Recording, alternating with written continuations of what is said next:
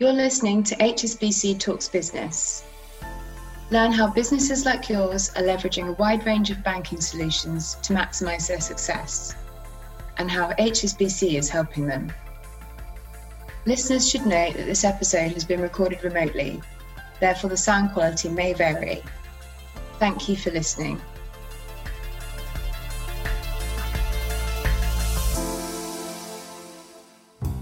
Accelerating payments, and improving cash flow with HSBC Corporate Cards.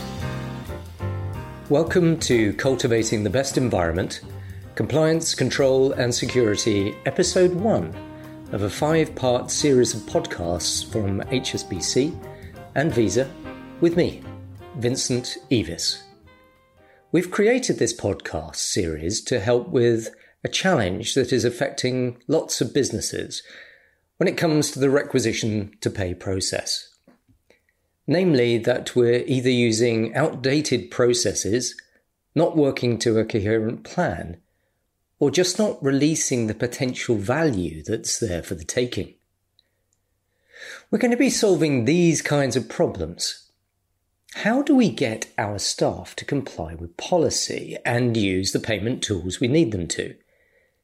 How do we maintain effective controls so that we are only allowing spend at approved suppliers?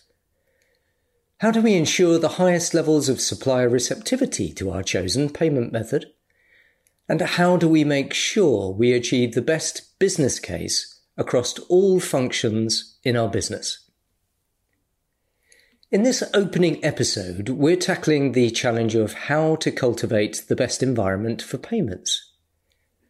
That starts with asking a simple question What's the purpose of using a commercial payment card? The answer has to be deriving business case value for those parties involved, and more. That business case has to be for the buyer and the supplier. Each time there is a transaction, there is a value delivered, whether it's to the customer, supplier, and so on. Clarifying the business case starts with knowing your current state. Where are you exactly? For example, what are the problems in accounts payable, finance, procurement, or other parts of the business? That insight informs your vision. Where are you going? Is the priority to reduce the number of reconciliation issues, or improve the supplier experience, or extend payment terms? And from there, it's a question of defining your strategy. How are you going to get there? If you don't know where your lines in the sand are, you risk flailing around and implementing strategies that negatively influence other areas of the business. The strategic part of the puzzle involves analyzing purchase data and focusing on payment benefits in particular areas. The final missing piece is the compass as in the ability to know where you are at any given time in the process. To discuss this further, we spoke with David Kitchener, Cash and Payments Manager at Wessex Water.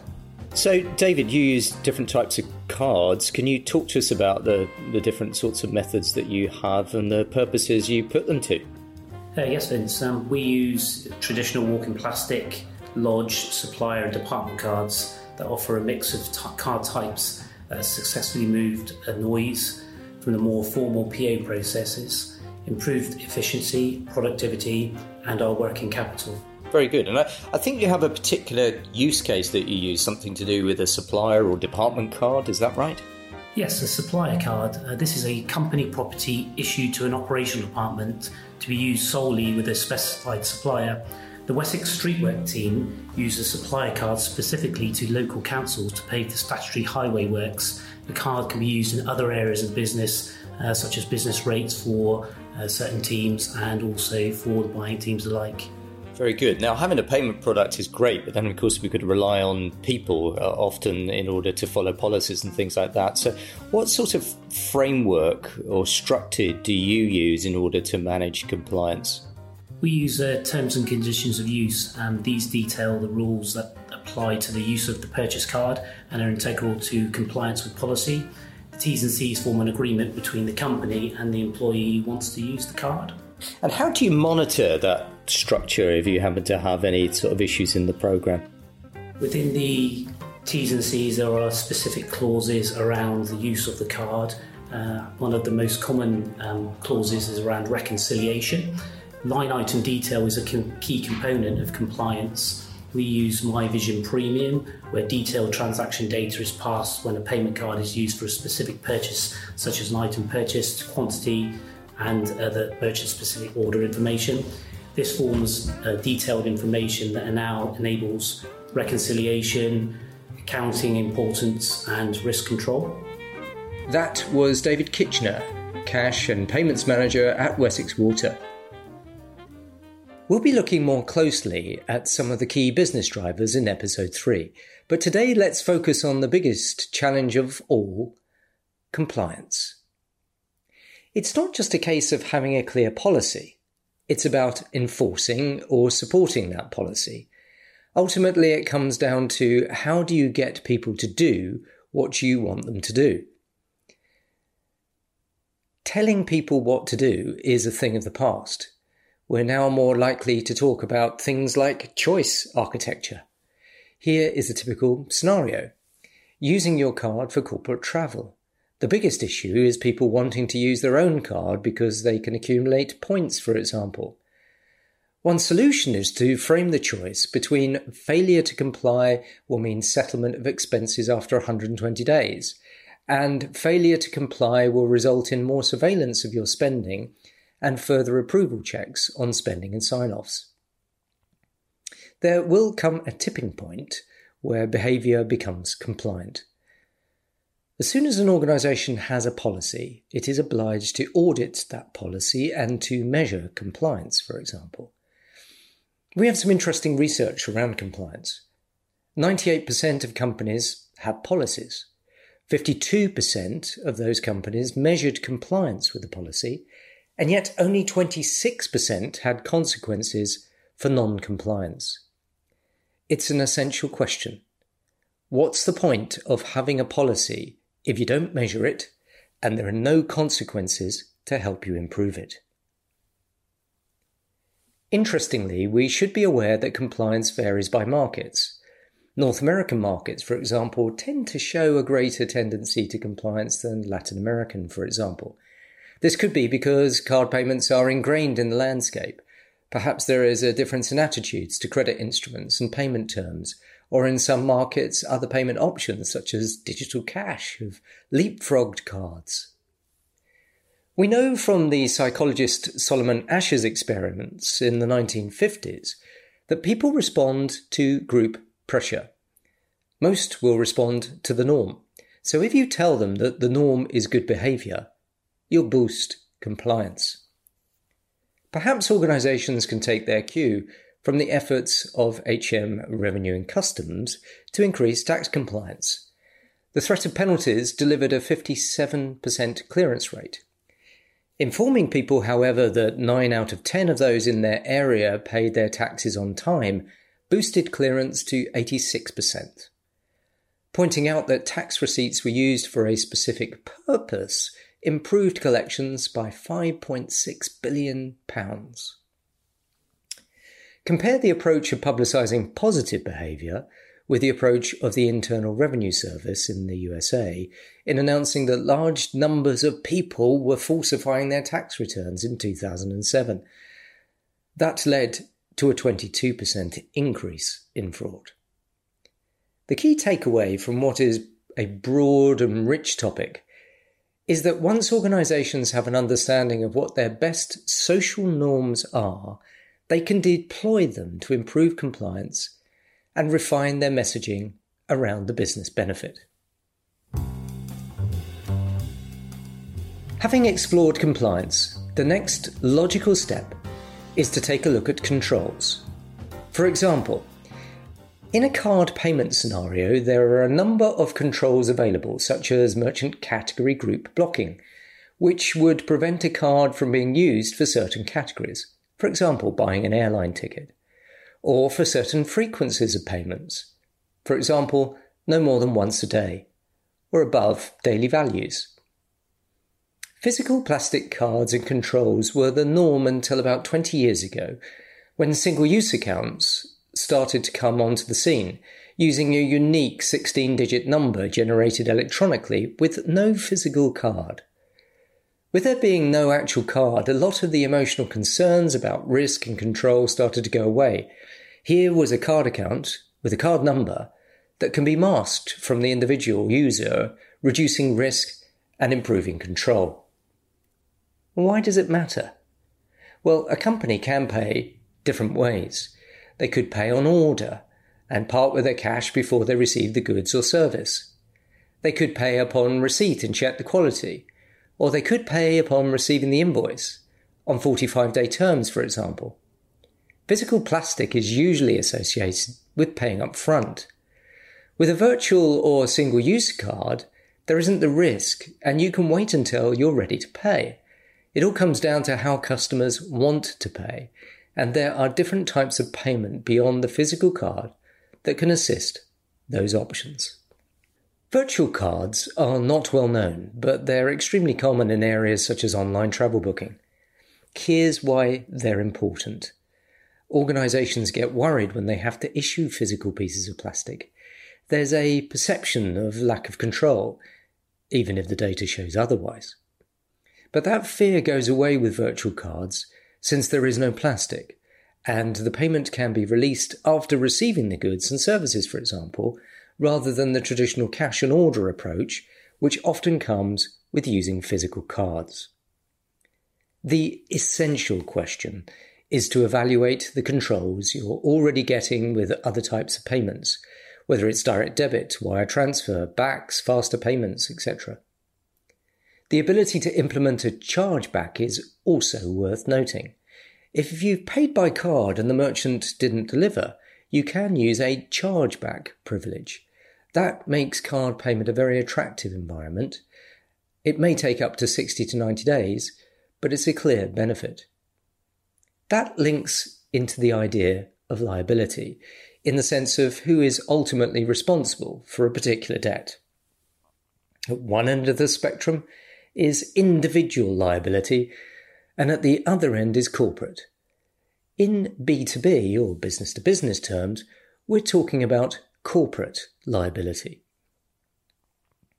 In turn, organizations are typically protected from security risks like misuse of the card by an employee with a corporate liability waiver it's a kind of insurance offered by the bank that protects the company against unauthorized use of a payment card. It's an insurance protection that wouldn't be available by any other payment method. For the record, misuse is a very rare black swan kind of event. The data we have, which is extracted from a sample size of over 30 billion euros of card spend across 28 countries, shows that there is a 0.0072% chance of misuse ever happening. To work out how relevant that is to your organization, if you multiply your targeted card spend, say £10 million, by 0.000072, that would tell you that you are likely to experience £720 of misuse per year for which you would have insurance protection if it had not been paid on card and were unable to obtain a refund from the cardholder. Since we're on the topic of security, it's worth touching on the PSD2. That's the second Payment Services Directive and how it affects card payments. In simple terms, the EU has opened up bank account access to approved third parties, meaning reduced fees in transactions, for example. It's tokenized with biometric authentication. It's a better experience that draws on deregulation and regulation of the market at the same time. Overall, it's been a helpful innovation that has enhanced habits around authentication. For example, something you know, your PIN something you have, a chip, and something you are, your fingerprint.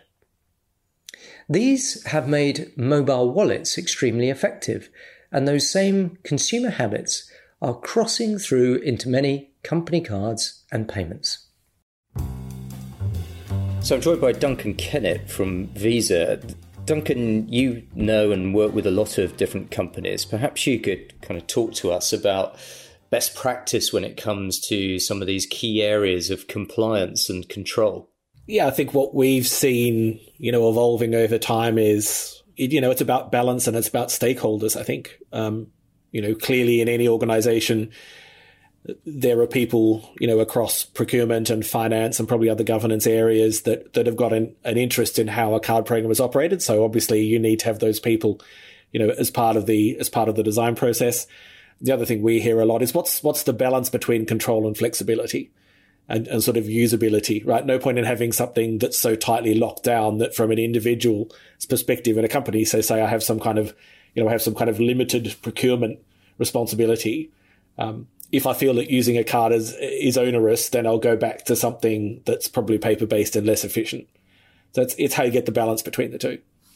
Um, and and t- tell me, why should companies use a card and feel comfortable about it? What sort of structure is in there in place in, in the Visa world to to really provide a good environment for, for cards to be used? I guess the you know the the products evolved a lot in the over the past ten years or so. And, you know, we, whether you are using a physical card and you're using the ability that your, that your issuer can give you to lock the card down. So it can only be used by a limited amount per month or a limited amount per transaction or in specific types of merchants or, or further down from that. And some other examples we've heard about, you know, cards that are, that are used by a specific supplier for a specific purpose. Um, there's a, there's a number of different ways in there that you can introduce more control you know, I think bigger and more sophisticated companies then look at bringing, you know, using a card into their ERP or their procurement system processes to try and, you know, get it, get it to mirror the sort of the product selection and the, and the approval process they would get through sort of a big end of town ERP system. You know, which ones of those are appropriate depends on the size of your organization, you know, the types of, the types of payments you're looking to move onto card and the types of suppliers that you're using. And and final question for you, Duncan. If you if you were talking to some of our listeners now and they're just thinking about some top tips to get the most out of a card program, what sorts of things come to mind in terms of the environment that they should create or the things they should be thinking about? I think the key to successful deployment is about research uh, and uh, and targeting. And I say that because I don't think a card program can swap out every supplier payment that you're going to make. Um, so you need to think about which are the ones that are appropriate to be used on a on a card network and and which ones are not, and then bring in the right controls for those.